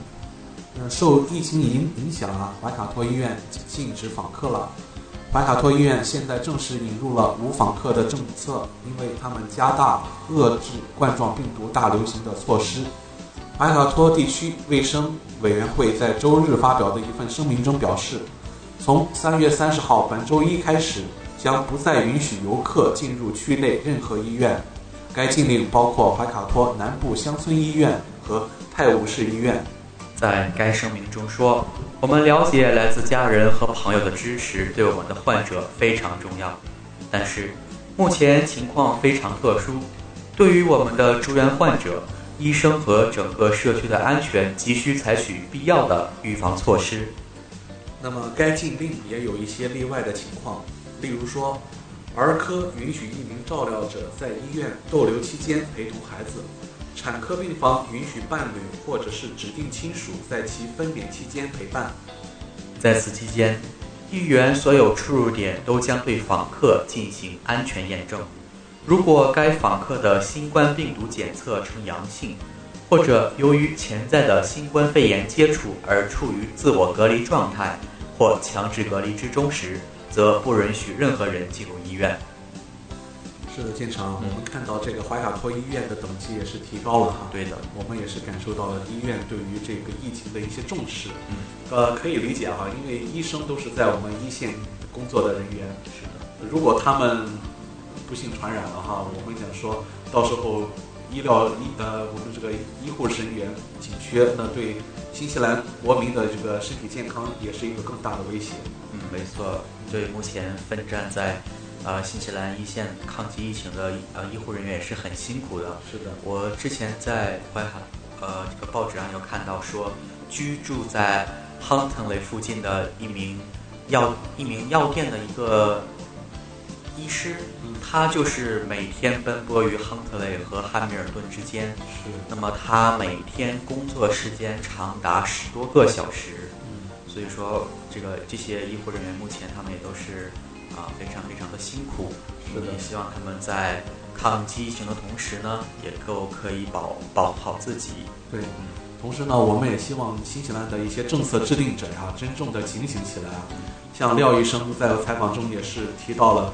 呃，他的上级可能对于这个医生戴口罩现在执行的还不是很坚决。对的，嗯，我们想说啊，这个的确是口罩是最最基本也是最最简单的一个防护措施。那如果连这个最基本的手段都落实不下去，那我们想，呃，前线的医护人员将会面临多大的风险啊？对我们刚刚的电话采访也知道，就可能目前新西兰这个它的整体的口罩储备量。和所需量，也就是这个十比一的这么一个比例，所以说这个目前真的是很急需这种防护物资啊。对啊，嗯，而且大家也要纠正一个观点哈，尤其是我们这些管理人员，呃，比如说他们有可能认为医生戴口罩会吓到病人，嗯，但是呢，我觉得在这么一个疫情大爆发的时刻啊，医生不戴口罩反而会吓到病人。对的，没错。嗯，好的，我们来看今天带来的第二条新闻。也是有关刚刚呃我们呃有一个本地群体性感染的一个事件，呃志愿人员和工作人员照料受冠状病毒影响的汉密尔顿养老院，志愿者和更多的工作人员已经组成了一个帮扶小组，以照顾受新冠病毒影响的汉密尔顿养老院的居民。这家养老院此前不久发生了新冠肺炎聚集性传染，在三月二十二号星期日。一名来自该养老院的居民对病毒测试呈阳性反应后，相关机构不得不将二十七名工作人员隔离。现在有十一例确诊病例与该群体感染有关，至少有两名老人和六名工作人员受到牵连。养老院经理菲克对媒体表示，有七十六名老人在此居住，因为大量工作人员正在隔离。幸好有许多志愿者自发来到这里帮忙，以填补这一空白。养老院经理认为，招募临时人员对照顾居民至关重要，这是院方和医院此前努力尝试解决的关键问题之一。该养老院经理费克说：“我们很高兴看到自愿参加志愿工作的人们中来到这里照顾老人，大家展现了积极的热情，协助老人进食并带他们散步。”目前人手已经足够，还将有很多即将结束十四天隔离的工作人员会重返工作岗位，他们并没有表现出任何新冠症状。那同时呢，养老院经理斐克也表示说，病毒检测呈阳性的员工表现出了一系列的反应，有些人病得很严重，而另一些人呢只有轻度的症状。目前好在没有人在医院，但不幸的是，员工家人中至少有一个出现了病毒测试为阳性的结果。最初来养老院探望家人的亲属感染了新冠病毒。在返回澳大利亚接受检查之后，情况良好，仍然没有出现任何症状。养老院正在建立一个 Facebook 社交媒体页面，以在四个星期的全国封城期间，使老人与家属保持联系。这条新闻看得大家非常揪心啊！因为这个，我们大家都了解，老年人对于这个新冠病毒的这个疫情呃疫情是影响最大的群体。对的，呃，他们可能自身的免疫力不是非常强大。那我们看到了这个新闻里边说的，呃，这个疫情恰恰发生在汉密尔顿的这个本地的养老院里。我记得之前的报道是有一个澳大利亚过来的亲属哈来这里探望。那不幸的是，这位亲属本身就是这个病毒的携带者。嗯，那现在也是造成了这样一个聚集性的传染。嗯，我们看到哈，这个新闻虽然说是不幸的，但是呢，呃，养老院经理斐克也是非常呃发自内心的一个感谢哈，在新闻里说有很多的志愿者来到这里了，对，填补了大量工作人员正在隔离的这么一个空白。嗯，我们之前在也有新闻报道过怀卡托地区的这些志愿者。他们免费帮助七十岁以上的老年人，这个送食物 （delivery food）。然后我当时在康当的一些新闻上也有说啊，目前这个康当的送食物的呢，已经全部预定满。嗯。那么一些发啊康当的一些发言人也有也有表示，就是说他们会推出一个叫啊优先选项的这么一个服务，如果人们。处于自我隔离或者是老人在七十岁以上的老人，可以选择这个优先服务这项服务，然后他们会在送货的时候呢，会优先啊排班给这些人送达食物。嗯嗯，所以说这个目前无论是说从超市啊，还是说各个机构啊，都在做出自己最大的努力来这个帮助新西兰整个国家去抗击疫情。对的。那看了这么一条暖心的新闻之后呀，我们也给大家来带来一条比较糟心的新闻啊。汉密尔顿零售店在全国封锁期间被抢劫烟草制品。在本周一下午五点半左右，有两个歹徒抢劫了汉密尔顿市富兰克顿区诺顿路上的一家零售店。两人进入店内索取香烟，店主撤退后进行了打劫。高级警官韦恩·尚克斯说：“店主撤离现场之后并没有受伤，警方正在努力查明罪犯，但他无法提供更多的细节。”嗯，我们看到，在全国封锁之前，已经有相关部门发出了警告啊，说可能在封锁期间治安会有恶化的变情况。嗯。那在昨天啊，已经在汉密尔顿发生了这样一个抢劫的事件了。是的，虽然说抢的东西可能不太多哈，也没有人受伤，但是这绝对不是一个好的苗头。对，我们也希望大家真正的在家里，呃，封锁期间这段时间啊，呃，瞪起眼睛来，做好自我的防护。嗯，我们也可以就是听到，目前在封锁期间，汉就就汉密尔顿市而言呢，目前这个出警的车辆也是比较多的。对，警察在这个路上。进行呃盘旋啊，或者是监察，或者是检查一些工作。对，嗯，是的。那好的，这就是今天我们为大家准备的《你好，怀卡托》全部内容。接下来为大家带来一首好听的歌曲，然后请收音机前的小朋友准备好收听小峰姐姐今晚有趣的睡前故事，不要走开哦。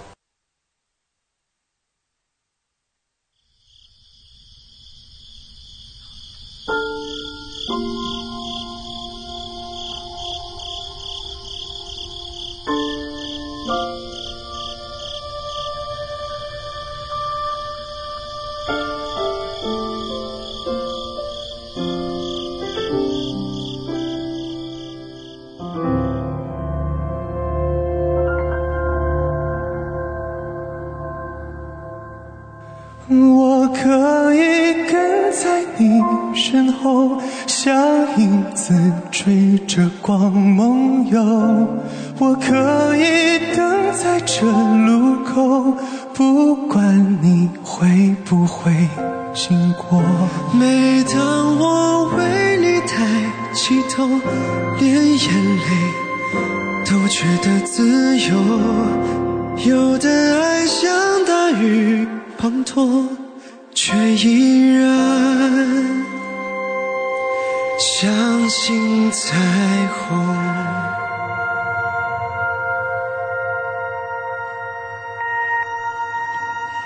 如果说你是海上的烟火，我是浪花的泡沫，某一刻你的光照亮了我。如果说你是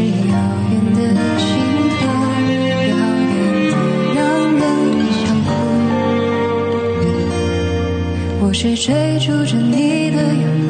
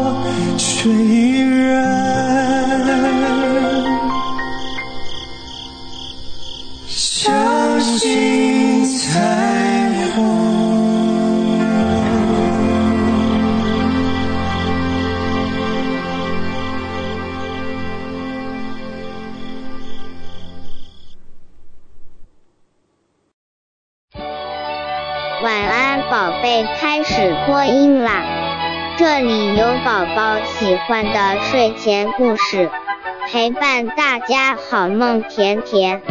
祝大朋友、小朋友们晚安。收音机前，亲爱的小朋友，大家晚上好！这里是怀卡托华人之声中文广播，我是你们的小峰姐姐。时间来到了晚上八点二十五分。今天带给小朋友们睡前故事的名字是《一只奇特的蛋》。在卵石岛上，住着三只青蛙：玛丽琳、奥古斯特，还有一位总是跑到别的地方去。那一位的名字就叫杰西卡。杰西卡对什么都感到新奇。他会走长长的一段路。去到卵石岛的另一头，直到天黑才回来，还大声喊着：“看我找到什么啦！”就算那只是一颗平平常常的小卵石，他也会说：“它很奇特吧，是吧？”可是。玛丽琳和奥古斯特从来都不以为然。一天，杰西卡在一个石头堆里发现了一颗与众不同的石头，它完美无缺，白的像雪，圆的就像仲夏夜里的那一轮满月。尽管那石头几乎有他自己那么大，杰西卡还是决定把它带回家。我真想知道，玛丽琳和奥古斯特看到它的时候会怎么说。他一边这么想着，一边滚着那颗美丽的石头，来到一个小河湾。他们就住在那里。看我找到了什么！他得意洋洋地喊着：“一颗巨大的卵石。”这一次，玛丽琳和奥古斯特真的被惊呆了。那不是一颗卵石，玛丽琳说：“他是一位什么什么都知道的万事通。”它是一只蛋，一只鸡蛋，一只鸡蛋。你怎么知道它是一只鸡蛋呢？杰西卡问。他可从来都没有听说过什么鸡蛋。玛丽琳笑着说：“有些东西呀，知道就是知道嘛。”几天后，青蛙们听到那只蛋里传来一种奇怪的声响。他们惊奇地看到，那只蛋裂开了，从里面爬出一个动物，身子长长的，布满鳞片，还用四条腿走路。看呐，玛丽琳惊叫。我是对的，它是一只鸡，一只鸡，他们都叫了起来。那只鸡深深地吸了一口气，低沉地咕噜着，挨个瞅了瞅那几位惊呆了的青蛙。然后用一种小小的却刺耳的声音说：“水在哪里？就在前面。”青蛙们兴奋地大叫起来。那只鸡一头就扎进了水中，青蛙们也跟着跳了进去。他们惊讶地发现，那只鸡竟是一位游泳好手，游得很快。他还给他们表演了一些浮水和划水的新方法。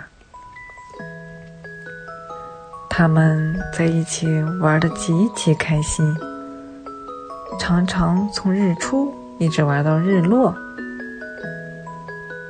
他们就这样度过了许多快活的日子。后来有一天，杰西卡又跑到别的什么地方去了。突然，奥古斯特和玛丽琳。看到下面的那片水塘里出现了一阵混乱，有人遇到麻烦了。那只鸡迅速地扎进了黑沉沉的水中，奥古斯特和玛丽琳都被吓坏了。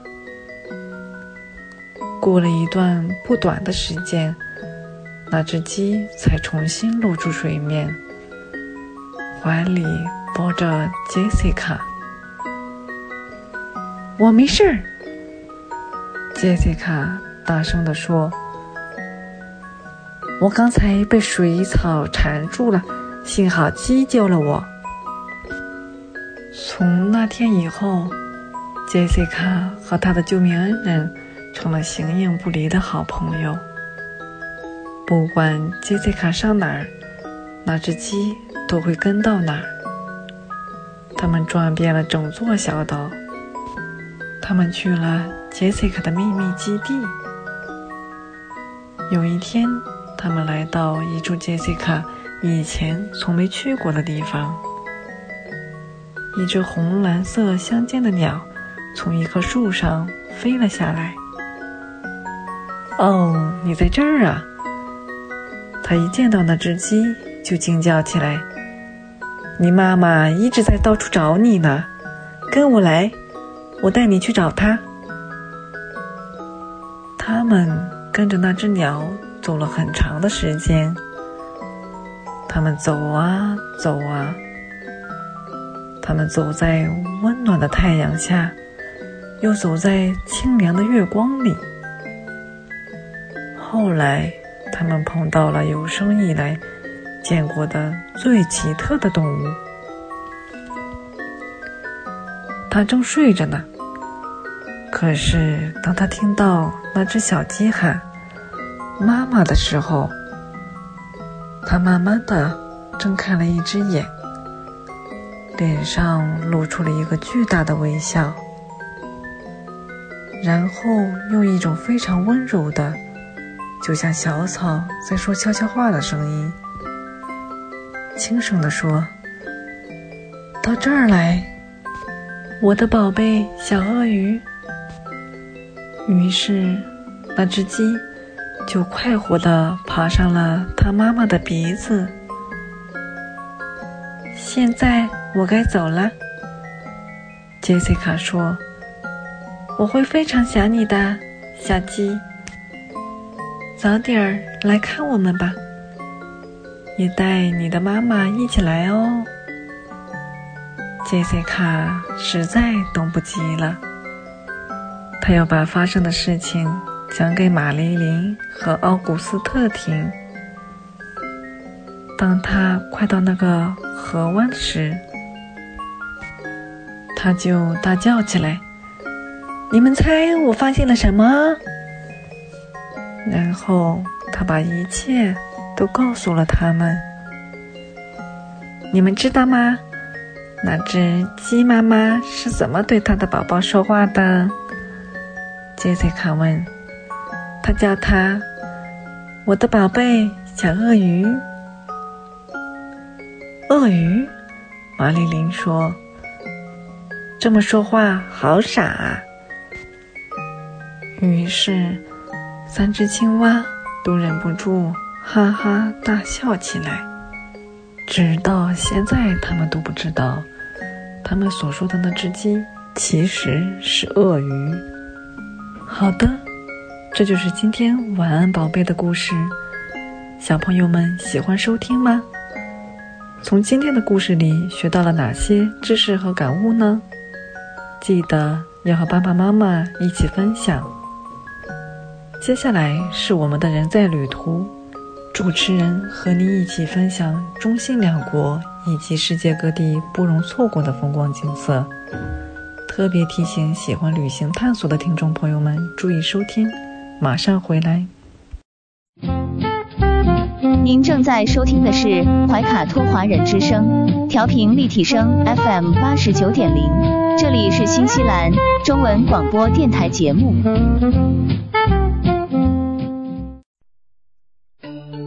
知音、知心、知天下，同行、同心、同精彩。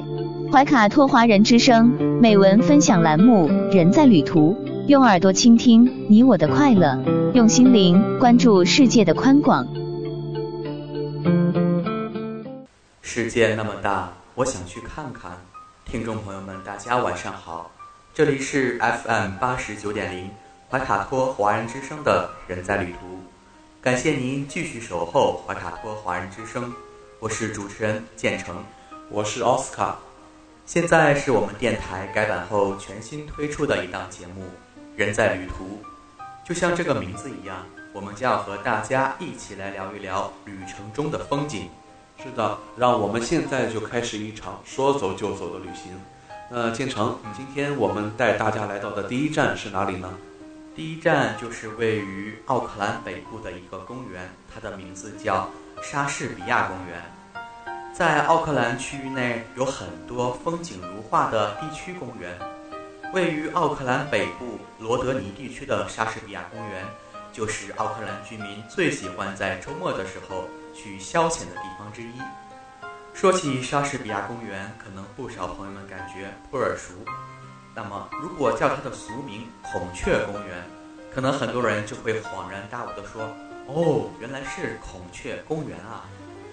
这座莎士比亚公园，它位于奥克兰北部方格帕劳阿班岛的顶部。之所以奥克兰的居民会称这里为孔雀公园，是因为这里占地几平方公里的公园内居住着不少的鸟类，而其中体型最大的就是孔雀了。这里的孔雀并不害怕人类，相反的，哪里有人，它们就喜欢出现在哪里。因为吃的肥肥胖胖的孔雀们早就知道，人类手中的食物要比自然的食物来得容易，也好吃得多。没错，莎士比亚公园之所以受到奥克兰居民的喜爱，主要是它因为距奥克兰市区只有不到一个小时的车程。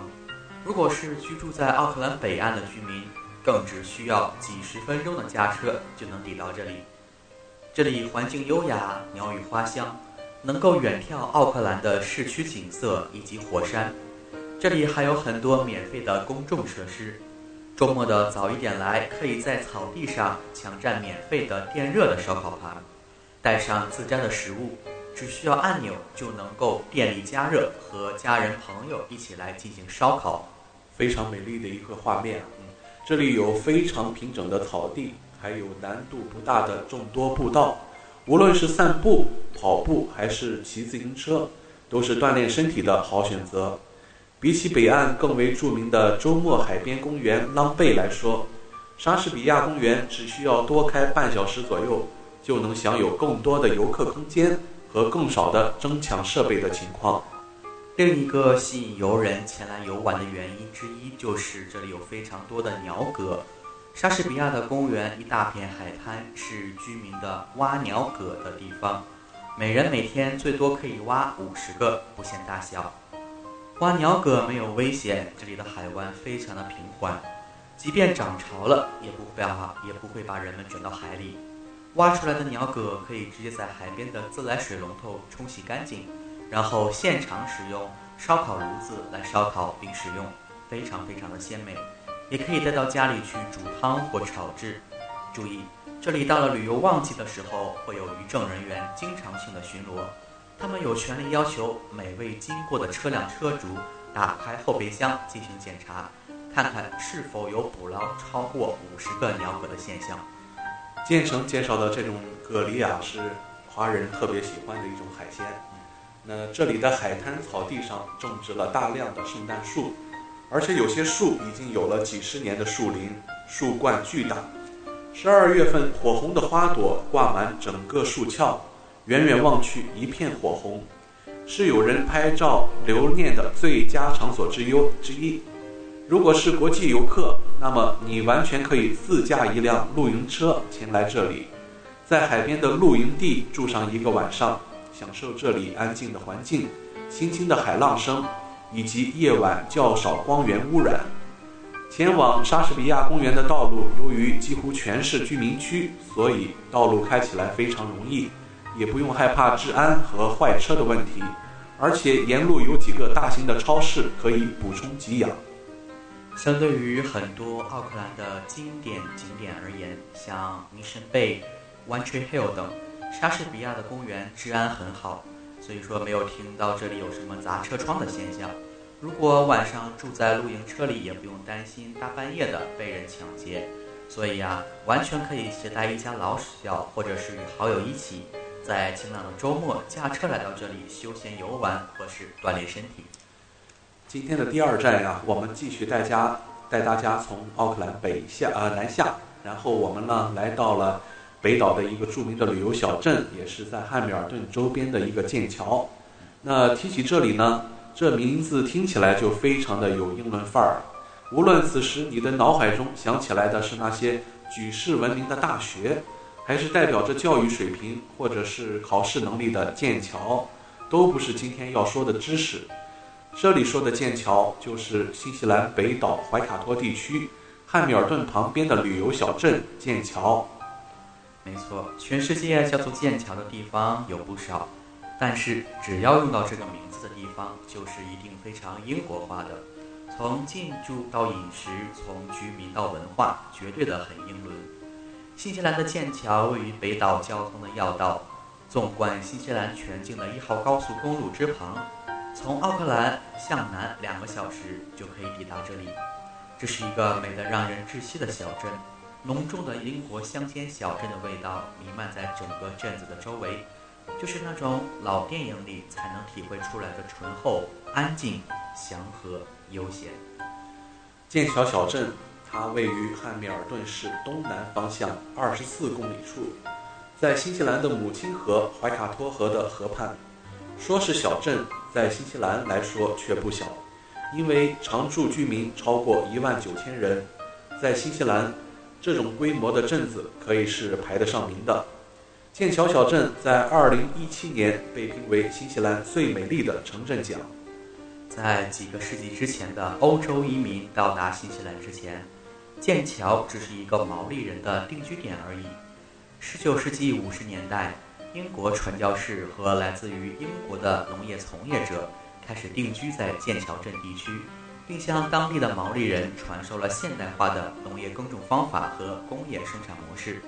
英国人在当地建立了两家面粉工厂，只可惜好景不长，奥克兰人会更做生意一些。一些大的奥克兰商人从澳大利亚进口到了更为廉价的面粉和小麦制品，所以剑桥当时的面粉工厂也就倒闭了。剑桥镇有着良好的竞技体育传统，从自行车到赛马，从划船到橄榄球和足球，这个小镇的人民那是相当的会玩儿。而且把体育从爱好发展成为了产业，不少的剑桥居民都背靠体育经济。随着华人对于赛马这个项目热情的兴起，不少提供优良种马繁殖和养殖的剑桥镇附近的农场，也被中国大陆的资金所关注。剑桥镇的经济支柱产业还包括畜牧业、农业、旅游业。另外，由于距离汉密尔顿比较近。所以也有不少的人工工作在汉密尔顿市区，每天往来于两地之间。嗯，剑桥小镇目前的居民以中老年人居多，很多人都是从繁华的国际大都市打拼下来以后，到这里来过上半退休甚至完全退休的生活。从他们饱经风霜的脸上看不出任何曾经的奋斗，每个人脸上都写满了从容二字。慢慢的走过人生，慢慢的品味时光。如果您来剑桥镇旅游，那么可以用两个小时左右的时间漫步在镇中心，看看剑桥镇的钟楼，看看百多年前的英式建筑，品味一下新西兰式的咖啡，还有那传说中永远都处于卖光了的日本寿司店。是的，呃日本寿司店啊非常有名，呃奥斯卡就是经常去那里边一饱口福啊，非常大的三文鱼。另外呢，刚才我们介绍了剑桥镇的这个呃赛马呀，大家可能有所不知，呃，我们国内啊著名的相声演员来自来自德云社的于谦先生啊，他就在剑桥镇买了赛马，然后跑出了非常好的成绩。那我们今天带大家来到的第三站啊，是来到了国内。那建成，我们带大家来到哪座城市呢？这个地方就是位于中国中部的一个城市长沙。第一次来长沙，美食真的是只有臭豆腐吗？接下来跟着我们的旅行，保证让你爱上这个城市。长沙处处散发着别致的人文气息，沁园春、雪中的橘子洲，中国四大小吃名街之一的坡子街都在这里。让我们一起走进长沙，看见最真实的长沙生活。首先，我们带大家了解湖南大学，它是一所背靠岳麓山的千年学府。大学内树木茂盛，空气清新，绿树成荫。一栋栋有年头的红砖教学楼，处处散发着人文气息。平日里都是开放的，走进校园，一览学术氛围及人文气气息，一起重温学生时代。校园里的美食街，还有各种地道小吃，也可以尝尝看。从湖南大学出发，步行即可到达。漫步到岳麓书院，作为中国四大书院之一。它的环境十分的优雅，文化气息浓厚。岳麓书院的中心位置是讲堂，是书院进行教学和举行重大活动场所核心所在。在毕业季，许多大学生会穿着民国时期的服装来这里拍照，极具雅致。湘江西岸的岳麓山是长江呃长沙的地标景点啊，山中树木茂盛，古树名木随处可见。景区有南大门和东大门两个入口，大部分人文景点靠近南大门，其中包括山脚下的岳麓书院以及清风峡中的爱晚亭。很多人会选择秋季来这里，那时是一个看满山红叶的好时节，非常美丽浪漫。推荐大家先徒步上山，然后乘缆车下山。我们接下来去看一看小吃街。太平街是一条适合逛逛吃吃的老街，处处都是风格十分文艺的店铺，喧嚣热闹。太平老街北接五一大道，南接解放路，很多人只是走南走北的主要街区，忽略了东西方向的小巷子，而这些小巷子才是原汁原味的老长沙。小青瓦、破屋顶、白瓦脊、烽火墙、木门窗，是这一带居民的特色。南街口不远处就是重新修复的贾谊故居，街上还有些商铺售卖着湘西土特产，有兴趣的朋友们都可以走进去看看。在中国众多的博物馆里啊，湖南省博物馆绝对是非常值得去的一个。它是湖南省最大的历史艺术类博物馆，立足于文化遗产的保护，馆藏文物丰富，马王堆汉墓文物颇具特色。省博物馆，我们再去看一看天心阁。天心阁位于天心公园内，是长沙古城的一座城楼，周边的城墙是长沙仅存的一段古城墙。自明代以来，天心阁被古长沙的标志，素有“潇湘古阁”、秦汉名称之美誉。天心阁对面是简图博物馆，可以一并游玩。不少人都对那句“湘江北去”。橘子洲头熟悉于心，橘子洲也因这首诗而更为著名。它位于湖南省长沙市市区对面的湘江江心，西望岳麓山，东临长沙城，四面环水，形状像一个长岛。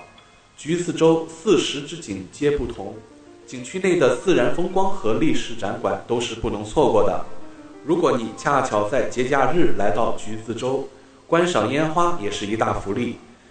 杜浦江阁是最佳观赏点，记得上官网查询最新燃放时间，每年都有变动哦。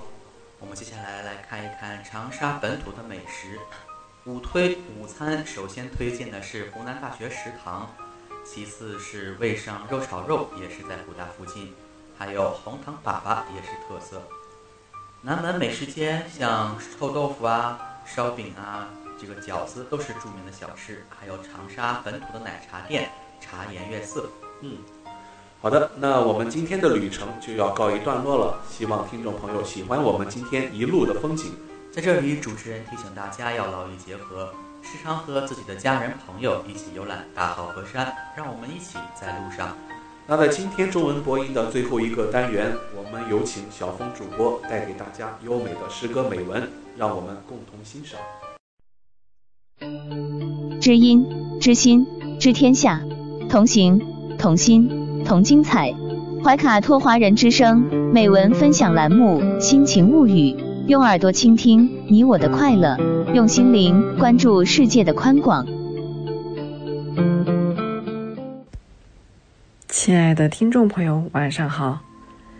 周二晚上八点五十分，主持人小峰在今天的心情物语跟大家分享的美文是：别让脾气毁了你的一生。人生不是用来生气的。一个会控制自己脾气的人，一定是有福气的人。人的脾气越大，福气就越少。如果总是处处挑剔，事事抱怨，看别人不顺眼，却从不反省自己，这样的人很难拥有幸福。别让脾气毁了你的福气。一个无法控制自身脾气的人，只会事事处处给人困扰。坏脾气就是心魔，你不控制它，它便吞噬你。每个人都有自己的脾气秉性。但这不意味着你可以乱发脾气，而脾气的好坏，不仅会影响你的生活质量，更会影响你的运势好坏。要知道，人生在世，是为快乐喜悦而来，不是用来生气烦恼的。愚蠢的人。只会生气，聪明的人知道生气不如争气。有句名言说：“好脾气宛如晴天，到处流放着光亮，让你自带光芒。”人生在世，最大的福报，莫过于有一个好脾气。别让脾气阻挡了你的福气，因为你所有的福气都藏在脾气里。幸福的家庭离不开好脾气。对家庭而言，一个人发脾气会影响家里所有人的情绪。坏脾气是家庭公害，会极大的破坏家庭的温馨和美好。坏情绪就像一种病毒，家庭中如果有一个人情绪不良，很快就会传染给整个家庭。然而，在这个世上，能够成为家人，就是一种缘分。温柔相待，远比用坏脾气对待要好得多。不要肆意用坏脾气去伤害你的家人，因为往往是最亲最爱的人，可以把人。伤得很深。所谓家，不是房子，而是爱的总和。你的脾气藏着家庭的风水。只有用好脾气对待，用爱浇灌，一个小家才会越来越好。俗话讲：“家和万事兴。”这一辈子，别让脾气毁了你的福气。愿我们能够好好控制脾气，温和对待家人。好脾气，好人生。好脾气是人生的一笔重要财富。什么样的脾气，就是什么样的品性。什么样的脾气，就会影响到你的一生。任何时候，我们都不能让自己成为情绪的奴隶，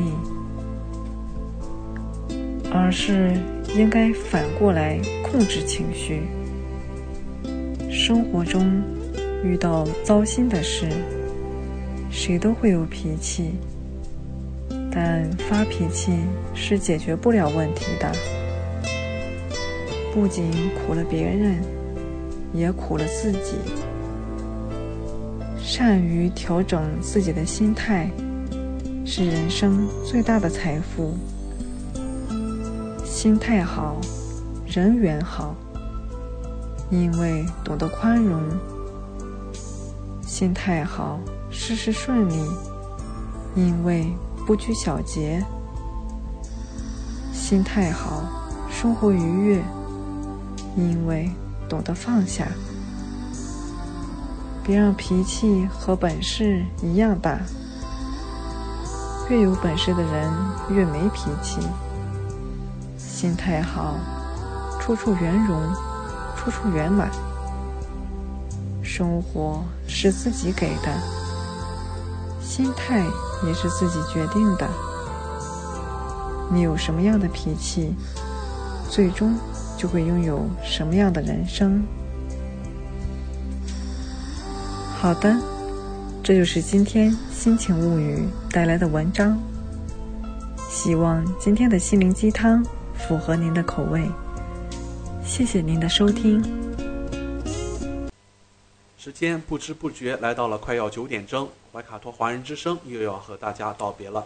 希望这一周的中文广播电台节目陪您度过了一块愉快的时光。感谢您的关注和参与。下周星期一晚上七点钟，别忘记打开收音机收听我们的直播节目。你也可以关注《中新时报》微信公众号“中新华媒”或华语媒体的汉语拼音，随时随听收听我们的节目录播。主持人奥斯卡简成在这里祝大家晚安。怀卡托华人之声，音质天成，悦动人生，伴我随行。怀卡托华人之声，音质天成，乐动人生，伴我随行。You are listening to Waikato Chinese Voices. Follow our radio, share the world. 您正在收听的是 FM 八十九点零怀卡托华人之声广播电台节目，我们在新西兰为您播音。Thanks for listening to this Free FM podcast. If you want to hear more content like this, you can support Free FM via Patreon. Head to patreon.com slash freefm89 to find out more.